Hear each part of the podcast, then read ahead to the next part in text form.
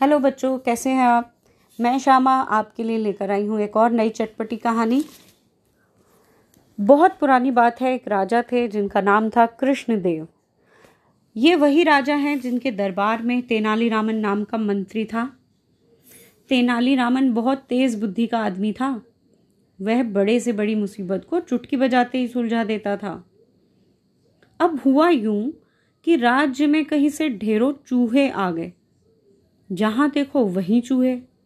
गली में चूहे, घर पे चूहे, खेत में चूहे, छत पे चूहे, पेड़ पर चूहे, और तो और शाही महल में भी चूहे।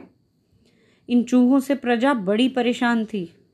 ये चूहे फ़सल खा जाते, कपड़े काट डालते, हर तरह का उधम मचाते, दुनिया भर का नुकसान करते। एक बार तो राजा कृष्णदेव सोए थे, और मालूम है क्या हुआ? एक चूहे ने उनके बाल कुतर दिए। राजा की नींद खुली और लगे सेवक पर चिल्लाने। सेवक डर के मारे राजा के पैरों पर गिर पड़ा। बोला, महाराज, इसमें मेरी कोई गलती नहीं। अगर महल में दो चार बिल्लियाँ होती तो चूहे अपने आप ही खत्म हो जाते। अगले ही दिन दरबार में महाराज ने आदेश दिया कि हर दरबारी को एक बिल्ली घर पर पालने के लिए दी जाए। इसी सभा में तेनालीरामन भी मौजूद थे। उन्होंने महाराज से प्रार्थना की, सरकार, बिल्ली के साथ एक गाय भी दे दी जाती तो कृपा होती, बिल्ली को रोज दूध मलाई मिल जाती। राजा ने कुछ देर सोचा और कहा, ठीक है, सभी दरबारियों को बिल्ली के साथ एक एक गाय भी दी जाएगी, लेकिन ठीक एक महीने बाद बिल्ली और गाय लौटानी पड़ेंगी। इस दौरान सभी दरबारियों को बिल्ली का अच्छे से ध्यान रखना होगा। सभा में राजा की जय जयकार होने लगी।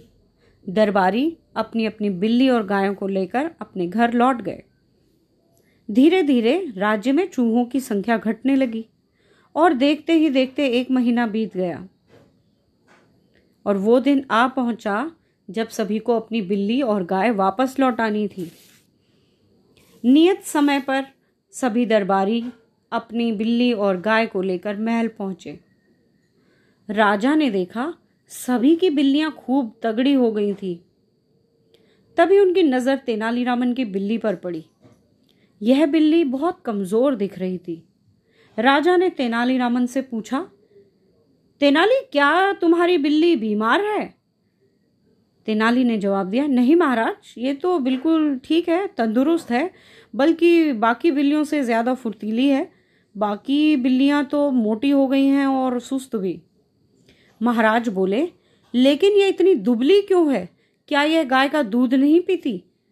नहीं महाराज, ये दूध नहीं पीती। क्या?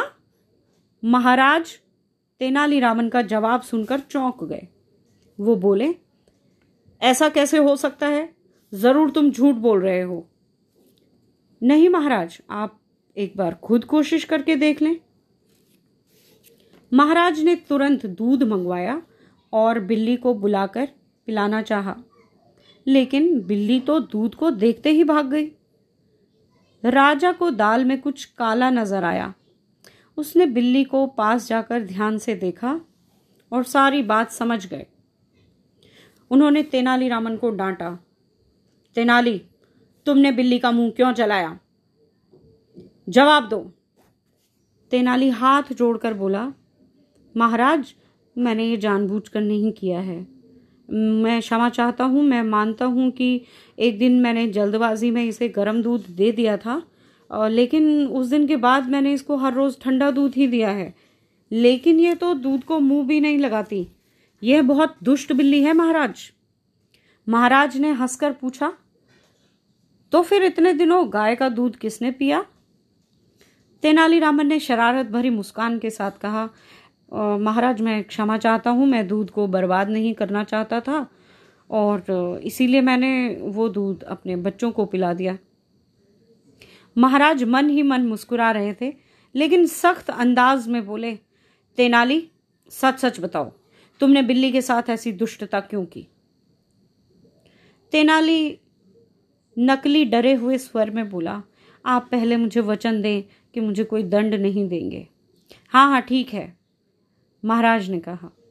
इस पर तेनाली ने जवाब दिया, महाराज, आप खुद ही सोचिए, क्या यह अन्याय नहीं कि इंसान के बच्चे दूध को तरसें और जानवर गाय का दूध पिए?